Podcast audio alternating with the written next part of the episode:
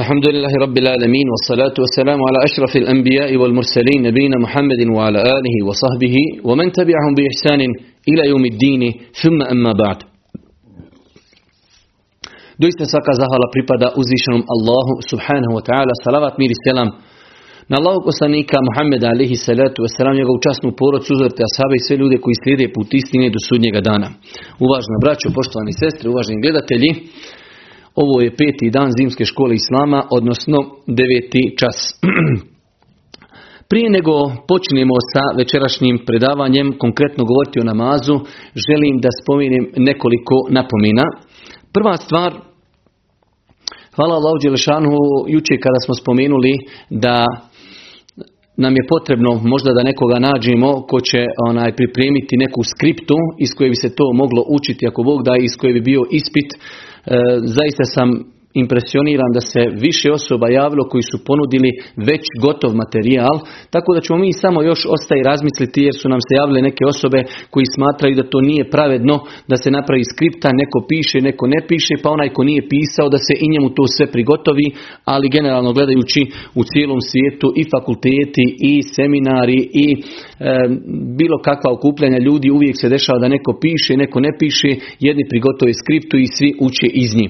U svakom slučaju doista sam impresioniran, e, više osoba ne znajući otkud i kako im broj telefona javilo se i poslali su gotov materijal, pa sam znači tim fasciniran i zadovoljan sam e, time da, hvala Allahu, ima dosta braći i sestara koji zaista ozbiljno pristupaju ovoj zimskoj školi Islama. Druga stvar, cijeli dan od juče i danas razmišljam da li da o tome progovorim, ali evo kratko ćemo progovoriti. Počeli smo već dobivati neke kritike na našu zimsku školu Islama. U svakom slučaju mi ćemo i dalje se truditi da kroz ovu zimsku školu Islama ljude podučavamo respektu, poštovanju, uvažavanju. Rekli smo da je fik prostor gdje se ljudi mogu razići, gdje mogu imati različite stavove. E, do nas je doprlo da određeni ljudi e, kritikuju određene naše stavove. Pa siromasi u tom svom neznanju nas kritikuju kada se držimo hadisa Božih poslanika ili se seram, a ne vidi sebe kada se drže nečega što nema nikakve osnove. Konkretno u pitanju je e, imamo prigovor na, na to da jedenje devinog mesa kvari abdest. Mi smo kazali da u pogledu toga postoji jako razilaženje. Spomenuli smo dva vjerodostojna hadisa Božih poslanika ali se sram koji jasno ukazuju da nakon jedenja devinog mesa treba obnoviti abdest. Isto tako respektujemo, poštujemo sve one koji smatraju da jedenje devinog mesa ne kvari abdest. Ali e, neko nama ne dopušta da se držimo hadisa Božih poslanika, a onda se poteže neka predaja kao Boži poslanik je sjedio sa sahabima, pa je neko od njih pustio vjetar, pa nije, bilo ih je stid, pa je Božji poslanik rekao, hajde svi koji su jeli devino meso, nek abdesti, takva predaja u islamu ne postoji. Ali nažalost, eto, ti učeni ljudi, oni su spremni se e, držati neki predaja koji ne postoje u islamu, a nama ne dopuštaju se držimo vjerodostojnih hadisa. U svakom slučaju, e, idemo dalje, idemo dalje. I treća napomena, Braću moja draga i cijene sestre, mi smo se obavezali da ćemo ako Bog da na kraju ovog našeg, od naše zimske škole Islama, da ćemo obezbijediti nekoliko odlazaka na umru. Ali želim da savjetujem i sebe i vas, nemojte učiniti da odlazak na umru bude glavni razlog što učite. Znači zaista e, insan kada uči vjeru to je veliki ibadet.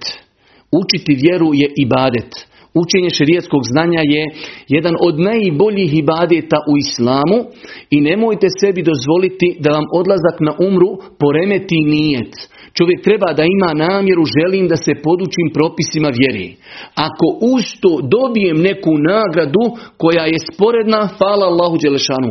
Ali nemojte, molim vas, i to je čak šerijatski sporno, da glavni faktor zbog kojih slušate i učite bude odlazak na umru. Glavni faktor treba da bude da prisustvujete, da pišete, da učite, zato što želite da naučite nešto novo od vjeri.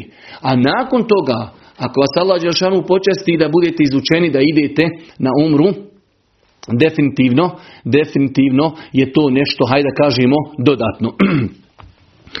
Mi se evo napokon vraćamo i mislim da ste dobili i ton napokon. Vraćamo se ako Bog da našoj zimskoj školi Islama poglavlje namaza.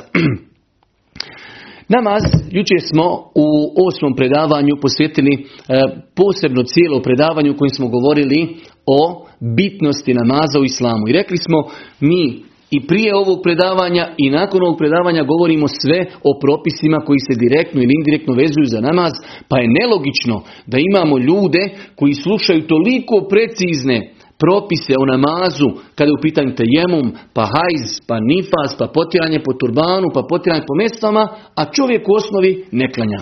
Pa je cilj jučerašnjeg osmog predavanja bio da jednostavno kod nas pobudi i probudi želju za redovnim obavljanjem namaza. Islamski učenjaci kada govori o namazu kažu da se namaz dijeli u dvije kategorije. Imamo strogo naređeni farz namaze i imamo dobrovoljni namaze, takozvani na file. E, veoma je bitno da čovjek vjernik poznaje ovu podjelu, zato što u praktičnom smislu ćemo ona sigurno mnogo trebati. Mi ćemo poslije govoriti o tome da znači kada je u pitanju sabah namaz, farz sabahskog namaza su dva rekiata, farz podni namaza su četiri rekiata, farz ikindije namaza su četiri rekiata, farz akšam namaza su tri rekiata i farz jaci namaza su četiri rekiata. To je ono što je strogo propisano vjerniku. To je ono za što će čovjek biti pitan na sudnjem danu. U svaki od, ovaj, od, od ovih namaza postoje dobrovoljni namazi na file. Nažalost moramo konstatirati i biti svjesni da velik broj ljudi naših podneblja ne zna šta znači klanjao sam podne, imaju četiri sunneta, četiri farza i dva sun sunneta. Treba klanjati svih deset i završena stvar što može uzrokovati doći do situacije da čovjek nekada nema vremena da klanja deset rekiata, žuri jer je na aerodromu, jer je na poslu, jer je u kancelariji i tako dalje. Šta ćemo tom čovjeku kazati? Kazat ćemo mu Allah te nagradio, klanjaj ono što ti je obaveza, četiri rekiata. Kada možeš i kada si slobodan imaš volje i tinja, klanjaj i sunnete. Pa je veoma bitno da znamo praviti razliku između propisanih farz namaza i dobrovoljnih namaza, pogotovo u praktičnom smislu, nekada kada putujemo, nekada kada smo na poslu, nekada kada smo u nekim teškim situacijama, ne smijemo dozvoliti da nam prođe namaz, ali ćemo klanjati samo farze. Kada su u pitanju farzi, kada su u pitanju farzi postoje dvije vrste upit farza. Prvo znači imamo namaz se dijeli na propisani farze i na one koji su dobrovoljni. U farzima imamo podjelu da su neki farzi farz ain, stroga obaveza svakom pojedincu. I imamo druge koji su farz kifaje, kolegijalna obaveza. Farz ain, ono što je obaveza svakom muslimanu, jeste pet dnevnih namaza, sabah, podni, akšam i kindja i jacija. To je pet namaza koji su obavezi svakom muslimanu, svakako poslije ćemo govoriti pod kojim uvjetima. Dok imamo kolegijalne obaveze, primjer radi dženaza. Kada umri neko u muslimanskoj sredini, samo nekoliko ljudi, ako klanja tom čovjeku dženazu namaz, oni su ispoštovali ono što od nas islam traži, da neko njemu klanja dženazu. Ali ako niko ne bi nekom muslimanu klanjao dženazu, onda bi to podneblje čitavo bilo griješno. Jer kolegijalna obaveza, njena definicija znači, ako tu kolegijalnu obavezu bilo ko iz tog društva ispuni, svi ostali nisu griješni. Ako i niko ne ispuni, svi su griješni. Primjer je isti sa ezanom. Ezan je kolegijalna obaveza. Ako samo jedna osoba u jednom mjestu, u jednom selu, u jednom gradu prouči ezan, niko nije griješan. Ali ako niko ne prouči, svi će biti griješni jer nisu ispunili kolegijalnu obavezu. Pa znači, vraćamo se na početak, imamo obavezni namaze, imamo dobrovoljni. Obavezni se dijeli na dvije kategorije, oni koji su stroga obaveza svim pojedincima, farz ain, i imamo farz kifaje, kolegijalna obaveza, rekli smo njezin primjer i na što se to odnosi. Kada su u pitanju dobrovoljni namazi, rekli smo da su to namazi koji nisu strogo naređeni, već ako ih čovjek klanja imat će sevap, nagradu kod Allaha, ali ako ih izostavi, neće biti pitan na sudnjem danu. Ako ih bude klanjao, pa mu na sudnjem danu zafali farza, putem na filije će mu se to nadomjestiti. Ali opet, bez obzira, čovjek na sudnjem danu neće biti pitan je li klanjao na filu ili nije. Pa primjera radi, samo jednu izostavljanje jacije čovjek će na sudnjem danu strogo biti pitan zašto izostavlju. A može čitav život da ne klanja teravih namaz i neće ga uzvišeni Allah pitati. Ali ako klanja, on ima nagradu. I ovo je znači ispravno razumijevanje propisa Islama. Dobrovoljni namaz, sama riječ kaže dobrovoljni namaz, ko hoće klanja ima sevap, koga izostavi neće biti griješan, onaj koga klanja imat će za njega nagradu i na sudnjem danu ako mu bude falilo nešto među farzima, bit će mu nadomjesteno, bit će mu nadomjesteno na filama, kao što je spomenuto u vjerodostojnim hadisima Božih poslanika, alihi salatu wasalam. Jučer smo spomenuli da je namaz, kada govorimo o pet propisanih namaza, da je to stroga obaveza. Spomenuli smo mnogo argumenata koji kazuju na obaveznost namaza u islamu. Nakon toga smo spomenuli da islamski učenjaci vode velike rasprave u pogledu osobe koja ostavi namaz iz ljenosti, pa smo rekli da je bilo učenjaka koji su smatrali ako čovjek ostavi namaz iz ljenosti, da više nije musliman. Velika većina islamskih učenjaka smatrala da čovjek ako ostavi namaz iz ljenosti, on je musliman, ali u sve to je veliki, veliki griješnik. Čak i sam e, islamski učenjaci kao Ibnul Qajim navodi primjer da je ostaviti namaz gore nego izi nalučiti i konzumirati alkohol i tako dalje. Pa znači čovjek vjernik bi trebao da pazi na farz propisane namaze. Kažu islamski učenjaci u pogledu kome je namaz obavezan. Ovo je veoma bitno da zapamtimo kome je namaz obavezan. Prva stvar, namaz da bi bio nekoj osobi obavezan treba da bude musliman. Znači ne musliman može stati i cijeli dan klanjati, tomu se kod Allah subhanahu wa ta'ala ništa ne broji. Jer mu fali ona jedinca koja se zove La ilaha illallah Muhammedur Rasulullah inne dine inda Allahi el Islam. Jedina priznata vjera kod Allaha Đelešanu jeste Islam. Allah poslanik alaih salatu wasalam kaže neće čuti za mene bilo koji niti židov niti kršćanin i ne povjeruje u mene, a da neće biti stanovnik vatri. Pa je znači uvjet da bi naša djela bila primljena kod uzvišnog Allah subhanahu prvi uvjet jeste islam. Drugi uvjet jeste razum. Da bi određenoj osobi namaz bio obavezan, osoba treba da bude razumna. Što znači nerazumnim osobama ljudi, znači koji nisu razumni, njima namaz nije obavezan. Kaže Allah poslanik ali se ratu sramu i hadisu, pera su podignuta od trojice, njima se ne pišu grijesi, jednostavno znači nemaju oni nikakvih obaveza, kaže Allah poslanik ali se ratu sram, čovjek koji spava dok se ne probudi. Čovjek kada bi usnu i rekao nešto loše ili slomio nešto, njemu se ne pišu grijesi. Kaže se u nastavku Adisa, dijete dok ne postane punoljetno. Dijete njemu pero ne piše grijehe. Pera mu pišu dobra djela, dok djeci se ne pišu grijezi, dok ne postane punoljetno. I na kraju kaže Allah poslanik, e, osoba koja je u ludilu, dok znači ne napusti je to njeno ludilo, ako je ikada napusti, njoj se isto grijesi ne pišu. Pa je prvi uvjet da bi nekom i namaz bio obavezan, jeste da je musliman, nakon toga da je razuman i treća stvar da je punoljetan. treća stvar da je punoljetan.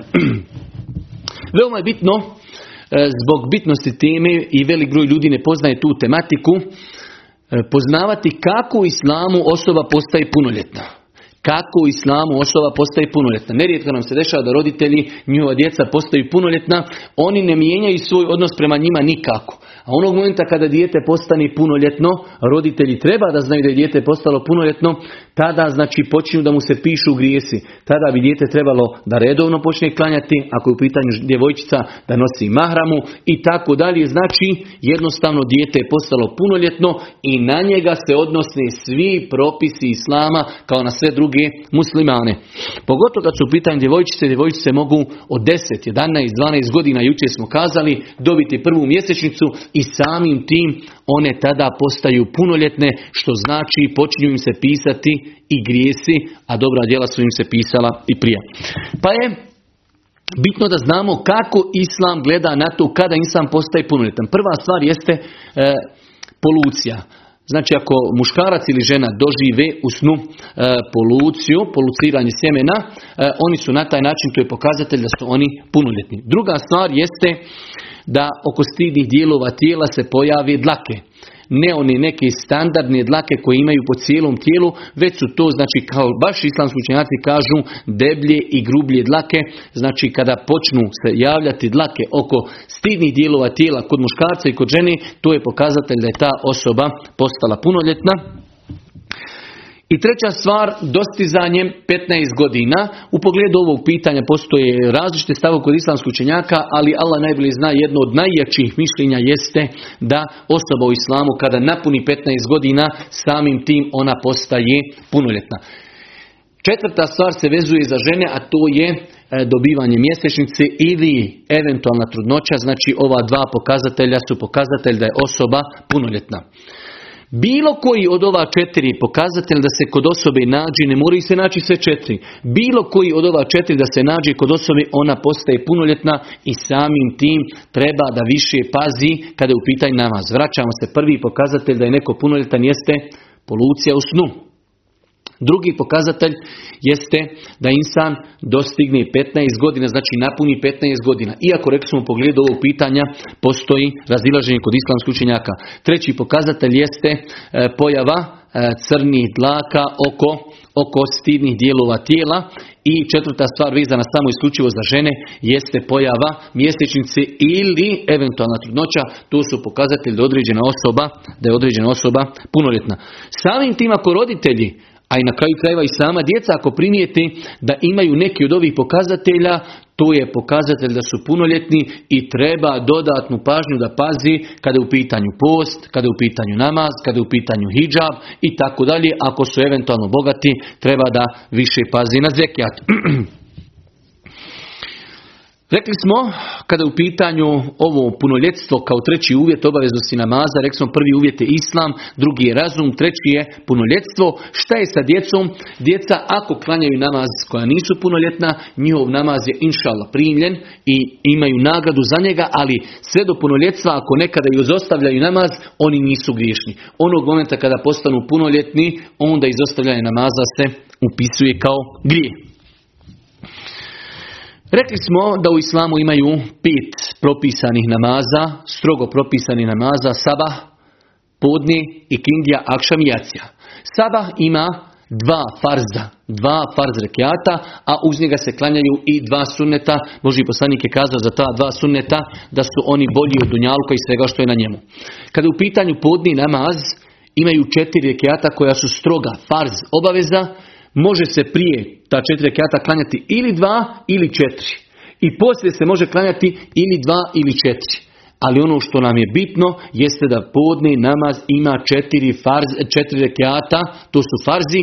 Prije farza se može klanjati dva rekiata, može četiri. Nakon farza se može klanjati dva ili četiri. I kindija namaz ima isto tako četiri rekiata, obavezna farza. Prije ta četiri rekiata se mogu klanjati ili dva rekiata na fili ili četiri rekiata na fili. Akšam namaz ima tri rekiata, tri rekiata, jedini, jedini namaz koji ima neparan broj, neparan broj rekiata, tri rekiata, može se prije njega klanjati dva rekiata i poslije njega se može klanjati e, dva rekiata dobrovoljnog namaza. Jacija namaz ima četiri rekiata farza za koje ćemo biti pitani. Prije se može klanjati dva rekiata, ako čovjek ima vremena može klanjati četiri. Nakon jacijskog farza mogu se klanjati dva rekiata, dva rekiata sunneta. Nakon toga dolazi vrijeme, dolazi vrijeme e, vitara. Čovjek može klanjati 1, 3, 5, 7, 9, 11, 13 rekiata, rekiata e, vitara. Mi ćemo inšala o vitrama govoriti posebno. Nakon što smo napravili jedan malo duži uvod u pogledu e, ovih namaza, počinjemo sa uvjetima namaza. Imali smo e, uvjeti koji se trebaju ispuniti kod osobe da bi njoj bio namaz obavezan. Nakon toga prelazimo na jedno veoma bitno poglavlje, to je uvjeti koje mi trebamo ispuniti da bi naš namaz bio validan. Mi dosta puta vidimo čovjek stao je na seđadu Allahu Ekber, tako jednostavno. Ali prije tog izgovaranja Allahu Ekber mora se ispuniti mnogo toga da bi čovjek došao i stao i počeo da klanja namaz. Da vidimo šta to čovjek sve treba da ispuni da bi njegov namaz bio validan.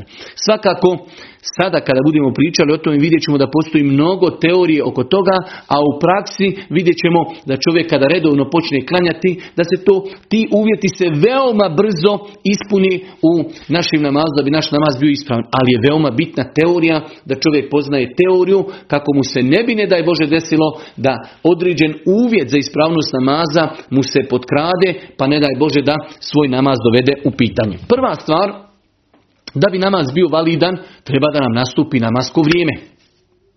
Ne možemo, znači, ako je primjer radi, rećemo podne u 12 sati. Ne možemo klanjati u pola 12 nikako. Namaz je neispravan po konsenzusu učenjaka. Pa znači prva stvar, da bi naš namaz bio ispravan, moramo paziti na namasko vrijeme.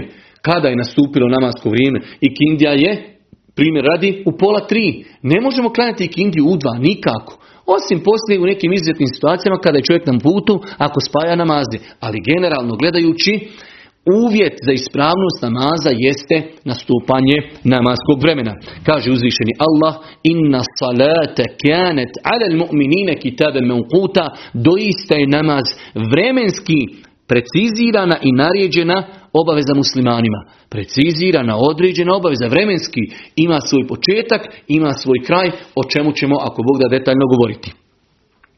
Pa smo rekli, kao što ne možemo klanjati namaz prije njegovog vremena, ne možemo ga klanjati i nakon njegovog vremena. Jednostavno klanjamo ga u tuđem vremenu. Podni namaz ako u ovom periodu negdje nastupa u 12, završava u pola 3. Ne možemo u 4 sata klanjati podni namaz. Pa je obaveza mu'minu i vjerniku, vjernici, da se potrudi, da pazi na namaz i na namaska vremena, da namaz moraju klanjati u periodu od početka do kraja namaskog vremena. Osnova ovog poglavlja jeste hadis Džibrila alaihi salatu wasalam. Na osnovu tog hadisa islamski učenjaci su i na osnovu drugih hadisa e, koji govore o tome precizirali su namaska vremena u islamu. Džibril alaihi salatu wasalam došao je Božjem poslaniku dva dana. U prvom danu mu je svaki dan klanjao namaze na početku namaskog vremena. Podne mu je klanjao kada je sunce prešlo polovinu, pa i kindiju, pa akšam, pa jaciju, pa staba. Prvi dan svaki namaz mu je klanjao i zabilježeno je kada je klanjao svaki namaz. Sutra dan je došao drugi dan, pa mu je svaki namaz klanjao na kraju namaskog vremena. Podne namaz je klanjao na, na kraju podnevskog vremena i kindiju je klanjao na kraju i kindijskog vremena, akšam je klanjao na kraju akšamskog vremena, jaciju je klanjao na kraju jacijskog vremena, sabah je klanjao na kraju e, sabahskog vremena i nakon toga je rekao Božem, Božjem poslaniku o Allahu poslaniće, namaska vremena su između ova dvoga. Ono što smo jučer klanjali ovo danas, jučer smo ti klanjali na početku namaskog vremena, danas ti klanjamo na kraju, pa kada Znači nađete vremena između početka i kraja da klanjate namaz. Velik broj ljudi to ne zna pa ćemo vidjeti ljudi koji su na poslu. Misle da se uvijek namaz ako je podne u 12 mora klanjati u 12. Može se klanjati i u 1 i u pola 2 i 2 ako je primjer radi podne do pola 3. Može se klanjati i u 2 i 20 ako čovjek ima potrebu. Ali je bitno da se namaz klanja u namaskom vremenu. Dobro, rezimirano i kratko čisto, ako bi nam danas ljudi većinom koriste aplikacije, koriste takvime, koriste, ali može se veoma lako desiti da čovjek bude negdje na putovanju, da bude negdje na izletu e, i tako dalje, gdje mu je potrebno da zna teoretski i praktično kada nastupa namasko vrijeme za svaki namaz. Počet ćemo od sabaha. Sabah namaz počinje sa pojavom zori. Znači, na istoku, tamo gdje sunce izlazi, kada se počnu pojavljivati prvi tragovi na vrhovima planina, to je pokazatelj da je sabah nastupio i sabah traje dok sunce iziđe. Jednostavno, islam je toliko jednostavan da sve vezuje za neke velike vidne prirodne pojave koje može svaki čovjek upratiti.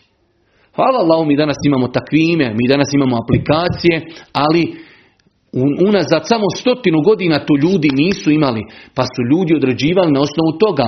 Sava znači sa pojavom zorije do izlaska sunca. Podni namaz nastupa onog momenta kada sunce priđe polovinu neba.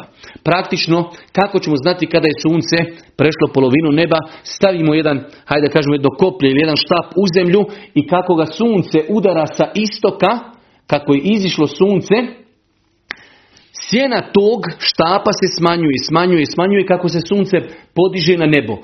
Kada sjenka prestane da se smanjuje, tada je sunce na polovini. Kada sunce krene prema zapadu, sjenka ponovo počne da se povećaje. Onog momenta kada se sjenka počela povećavati, nastupio je podni namaz. Onog momenta kada sjenka počne da se povećaje, nastupio je podni. Zašto? Jer je sunce oborilo, prešlo je polovinu neba. Podni namaz traje sve dok dužina sjenke nekog predmeta bude duga kao taj predmet. Svakako kada bude podni namaz, u većini slučajeva uz sam prijedmet, kada sunce bude na polovini neba, ima mala sjenka. Ta mala sjenka se ne broji. Pa znači ako imamo štap koji je dug metar i kada sunce bude na polovini neba, taj uz taj metar rećemo da ima sjenka koja je 10 cm. I kindija nastupa onog momenta kada sjenka tog štapa bude metar i 10 cm dužina predmeta i dužina one sjenke koja je bila kada je sunce bilo u zenitu. Nadam se inšala da je jasno. Znači kada dužina sjenke bude duga kao sam predmet sa onom dužinom sjenke koja je bila kada je sunce bilo u zenitu, tada nastupa i kindija. I kindija traje sve dok sunce počne crveniti. Sve dok počne crveniti, Znači to je neko dobrovoljno vrijeme kada se može i kindija klanjati, a može se klanjati sve do zalaska sunca za osobe koje imaju potrebu. Znači do zalaska sunca. Kada sunce zađe, nastupio nam je akšam namaz. Akšam namaz traji sve dok vidimo crvenilo na zapadu tamo gdje je sunce zašlo. Onog momenta kada više ne možemo razlikovati je li sunce zašlo ovdje ili ovdje jer je nestalo crvenila, tada je nastupila jacija i traje do polovine noći inšala bizna po preferirajućem mišljenju, iako u pogledu jacije postoji e, više stavova kada završava jacija namaz, ali ono što je zabilježeno u vjerodostojnim hadisma jeste na polovini noći. Kako odrediti polovinu noći od perioda zalaska sunca, od perioda zalaska sunca do pojave zori. To uzmemo i popolovimo.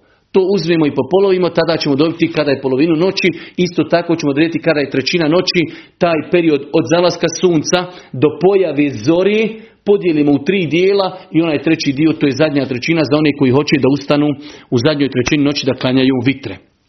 Znači jacija namaz nastupa onog momenta kada se izgubi rumenilo na zapadu, tamo gdje je sunce zašlo kada više ne znadimo ili sunce zašlo ondje ili ondje, nigdje nema rumenila, nastupa jacija namaz i traje do polovine noći. Rekli smo, polovina noći se određuje na način da uzmemo vrijeme od zalaska sunca do pojave zori. Ne do izlaska sunca, već do pojave zori, početak sabaha, to dvoje kad popolovimo, dobili smo polovicu noći i greška je smatrati da je polovina noći svake večeri u 12 sati definitivno velika greška.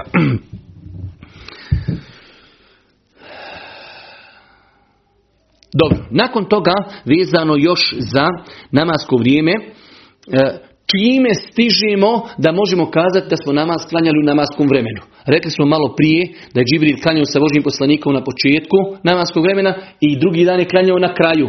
I onda mu je kazao namaz je između ovoga dvoga. Dobro, kako mi možemo znati da smo stigli jedan namaz klanjati u njegovom vremenu? Kaže Allah poslanik u hadisu men edrake rek'aten Ko stigne klanjati jedan rekiat od namaza, on je stigao taj namaz. Pa primjer radi kada bi rekli da ikindija, da je ikindija u 2.30. U 2.30. Ona insan koji klanja u 2.20, pa 2.25, ako uspije klanjati prvi rekiat prije nego nastupi pola tri, on je inšala biznila uspio klanjati podni. Svakako, tu se ne treba sad tim poigravati, ali je nama bitan propis. Nekada će čovjek možda u cijelom životu jednom će mu trebati taj propis. Ostalo je još pet minuta do ikindije, imam li vremena? Imam. Allahu ekber, proučim fatihu, proučim kulu valla, odim na ruku i vratim se, elhamdulillah. Ako je nastupla ikindija, ja sam uspio klanjati podni. Ja ću klanjati ostala tri rekiata, ali mi je bitno da sam jedan rekiat uspio klanjati u podnijevskom vremenu. Jasan hadis Božih poslanika ali se letu selam bilo učenjaka koji su smatrali i drugačije stavove, ali ovaj hadis je toliko jasan da Allah poslanik ali se letu selam kaže men edrake rek'atan min salati faqad edrak onaj ko stigne klanjati jedan rekijat u namaskom vremenu, on je inšala stigao klanjati cijeli namaz.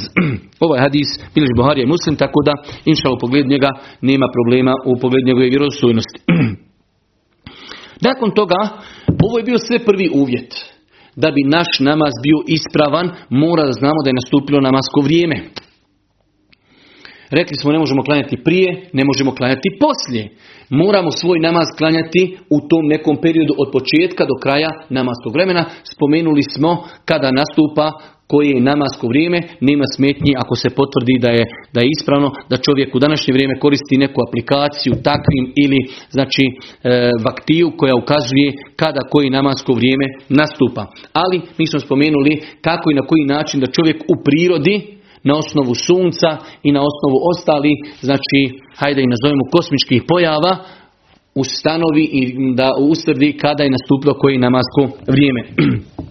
Nakon toga drugi uvjet, drugi uvjet da bi naš namaz bio primljen, nešto oko čega smo već poprilično mnogo govorili, jeste čistoća. Da bi naš namaz bio validan i primljen, treba da pripremimo čistoću za validnost namaza. Pa smo kazali da treba očistiti tijelo i odjeću i mjesto. Za svaki ovaj uvjet postoje validni dokazi.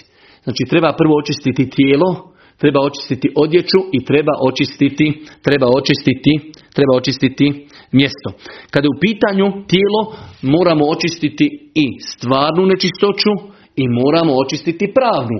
Stvarna nečistoća, rekli smo već u prvim dersovima, ako našim tijelu ima nekog neđaseta, nečistoći da ga operimo, a isto tako moramo od sebe otkloniti pravnu nečistoću da uzmemo abdest. Ne eventualno ako smo u džunup stanju ili ako je žena završila sa hajzom, treba da se okupa. Pa znači prva stvar, moramo očistiti tijelo od nečistoći, poslije fiziološke potrebe da se očistimo i tako dalje. Ako imamo na odjeći neke nečistoće da se očistimo i da očistimo svoje tijelo pravno. U smislu da uzmemo abdest ili eventualno ako smo uh, u džunup stanju da uzmemo gusul. To je prva stvar.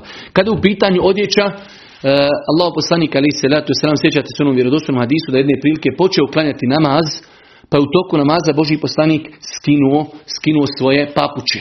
Pa su ashabi, ne znajući o čemu se radi, Boži poslanik ispred njih klanja, skinuo svoje papuče i oni koji su klanjali u papučama i oni su skinuli svoje papuče. Kada je Allah poslanik predao selam, vidio je da su ljudi svi skinuli papuče. Pa ih je pitao o čemu se radi, pa kažu Allah poslanić, mi smo vidjeli u namazu da si ti skinuo papuče i mi smo skinuli svoje papuče. Pa Allah poslanik kaže, meni je došao Džibril alaihi salatu sram, pa mi je kazao da na mojim papučama, mojoj obući ima nečistoći. Pa sam ja skinuo svoju obuću, obuću u toku namaza. Pa nam ovaj hadis i mnogi drugi hadisi potvrđuju da je čovjeku obaveza u toku namaza da mu bude čisto tijelo i da mu bude čista obuća i odjeća koju nosi na sebi. I treća stvar koja nam potvrđuje da, da je obaveza da pazimo mjesto na koji ćemo klanjati poznati na hadijskoj bilježi Buharija i Muslim, da je jedne prilike došao čovjek stranac, beduin, čovjek pustinjak, došao je u džamiju Božih poslanika, pa u jednom čošku jednostavno, ne znajući za kodeks ponašanja i niti u džami, niti prema Božijem poslaniku, otišao i okrenuo se od ljudi i počeo vršiti, e, počeo im okriti malu fiziološku potrebu, pa su ljudi počeli da ga kritikuju, htjeli su čak i da ga kazne fizički, pa je pa je Allah poslanik ali se letu selam spriječio i rekao pustite ga nek završi gotovo sad. Ako ga počnete dirati, pokretati, možda će isprljati i sebe i odjeću i možda će još unečistiti veći dio džamije. Pustite ga nek ga završi i nakon toga u svim rivajetima ovog hadisa stoji da je poslanik rekao prospite po tome jer je tada bila džamija, nije bila zastrta čilima, na, na zemlji se klanjalo. Rekao je, prostite, potom je polite jednu kantu vode, iako Bog da to kad se poslije osuši, to je čisto. Tako da nam ovo jasno ukazuje da je obaveza da čovjek pazi na mjesto na kojem klanja, da mu odjeća bude čista, obuća da mu bude čista i da mu tijelo bude čisto od nečistoće i da mu tijelo bude čisto od pravne nečistoće da uzme abdest ili eventualno gusul. Ono što je lijepo i što bi trebao da poznaje čovjek vjernika vezuje se za ovo pitanje jeste šta će se desiti, kakav je propis ako čovjek klanja, klanja i u toku namaza sjeti se da na odjeći ima neku nečistoću ili ako se sjeti nakon namaza. Znači mi smo rekli ako imamo prije namaza, mi ćemo to ukloniti. Imamo sada druge dvije varijante. Mi klanjamo i sjetimo se da na, našoj, na našem rukavu od košulje ima neka nečistoća, to je u namazu, i imamo drugo nakon namaza. Mi smo bili u WC-u i zaboravili smo da je naš veš se uprljao nečistoćom mokraći. Nismo odmah promijenili veš, otišli smo, klanjali smo, došli smo kući, sjetili smo se. Kakav je propis jednog i propis drugog? Znači kada je u pitanju neđaset prije namaza, moramo ga ukloniti. Svjesno ako smo. Kada je u pitanju neđaset kojih se mi sjetimo u namazu, postoje dvije kategorije. Imamo neđaset kojeg mi možemo u namazu uklonuti i da je naš namaz i dalje ispravan. Primjera radi, čovjek klanja u košulji. Ispod košulje ima majicu kratkih rukava ili eventualno klanja u sakovu. I na sakovu, na rukavu tog sakoa ima nečistoći. I čovjek je počeo klanjati i kada je počeo svakako tada će mu tek šitan kazati prije toga mu neće sigurno došapnuti i u namazu mu kaže imaš nešto prljavo na sakovu. Šta će on uraditi? Skinut će lagano saku, ostavit će sa strane i nastaviti klanjati. Tu u situaciji šta? Kada može sa sebe skinuti odjeću i može nastaviti namaz. Za razliku da čovjek, rekli smo prvi primjer, bio je u WC-u i kapno je mokraći na, njegovu, na njegov veš unutarnji. Zaboravio je se presvući, počeo je klanjati i šeitan u namazu kaže ima, sjećaš li se da ima mokraći na tvom donjem vešu. U toj situaciji, pošto je nemoguće skinuti donji veš u namazu, čovjek će prekinuti namaz, otići skinuti nečistoću, vratit će se i ponovo će klanjati. Znači imamo prvu situaciju, neđaset, nečistoća prije namaza se treba ukloniti. U toku namaza imamo dvije opcije. Da je to nešto što možemo skinuti i možemo nastaviti. Primjer radi, čovjek ima hlače i ima ispod trenirku. I sjeti se u namazu da ima, da ima na njegovim hlačama nečistoći, samo će skinuti hlače i nastavit će klanjati. Analogno onome kako je Boži poslanik uradio skidajući namazu papuče. Dok ako se sjeti u namazu da ima neku nečistoću na nečemu što ne može skinuti, kao unutarnji veš, tada kažemo čovjeku prekinut će namaz, skinut će to sa sebe, očistiti eventualno ako treba nešto očistiti na tijelu i nakon toga ponoviti namaz. Imamo treću situaciju, čovjek je imao nečistoći na, na odjeći, klanjao je i nakon namaza se sjetio. Takvoj osobi kažemo la yukellifullahu nefsen illa usaha Allah ne duži insana preko njegovih mogućnosti. Insan je to uradio i zaborava. Treba odmah kad se sjeti to promijenuti ali njegov inšala namaz je ispravan iz razloga zato što jednostavno čovjek je bio u zaboravu. Neki to čak dokazuju sa onim hadisom da Allah poslanik ali se ratu selam kada je skinuo svoje papuče na kojima je bilo neđaseta nije ponovio namaz. Tako isto i ovaj čovjek koji nakon namaza se sjeti, on je znači u datom momentu sličan Božijem poslaniku koji je počeo klanjati sa obućom koja ima nečistoću i nije Božji poslanik ponovio taj dio namaza, već je samo nastavio klanjati. Znači, rekli smo kada u pitanju neđaset, imamo tri situacije. Prije namaza moramo to ukloniti u toku namaza. Postoje dvije verzije. Imamo verziju da to možemo skinuti i nastaviti klanjati, pa ćemo tako i uraditi. Imamo verziju da ne možemo to uklonuti sa sebe, ne možemo skinuti, tada ćemo prekinuti namaz, skinuti odjeću koja je nečista i nastaviti klanjati u čistoj odjeći. Ako se čovjek sjeti nečistoći nakon namaza, njegov namaz je inšala ispravan i ne treba ga ponavljati. Nakon toga vezano za znači čistoću e, tijela i odjeće i mjesta imamo, veoma je bitno čovjek vjernik treba znati na kojim mjestima se može klanjati, a na kojim mjestima se ne može klanjati. To ćemo inšala uzeti i završiti sa prvim časom, pa ćemo u drugom času nastaviti sa ostalim uvjetima namaza. Generalno, Allah poslanik kaže u hadisu Buhari i muslima, dato mi je pet stvari koje nisu date nijednom poslaniku prije mene. Pa jedna od tih stvari, kaže Allah poslanik, Ju'ilet lijel ardu mesđiden wa tahura, meni je zemlja učinjena čista i mesčid. Mogu klanjati svugdje. Kaže, kogod iz mog umeta se negdje e, zatrefi i, hajde da kažemo, zadesi, neka klanja. Pa je znači osnova, i to smo na početku među prvim dersovima govorili, osnova je da je zemlja oko nas čista. Neću mi sad donositi lupu, istraživati, pitati. Otišli smo na Igman, otišli smo negdje na planine, na Alpe, nastupio ezan, nastupilo namasko vrijeme, Allahu ekber, znači na zemlji klanjamo. Sve dok nešto ne vidimo da ima ispred nas nečisto. Pa je prva, znači, osnova da je sva zemlja oko nas čista. Ima nekoliko mjesta koja su izuzeta u hadisma Božih poslanika gdje se ne može klanjati. Prvi od takvih mjesta u vjerodostojnim hadisma je potvrđeno da se ne može klanjati u torovima deva.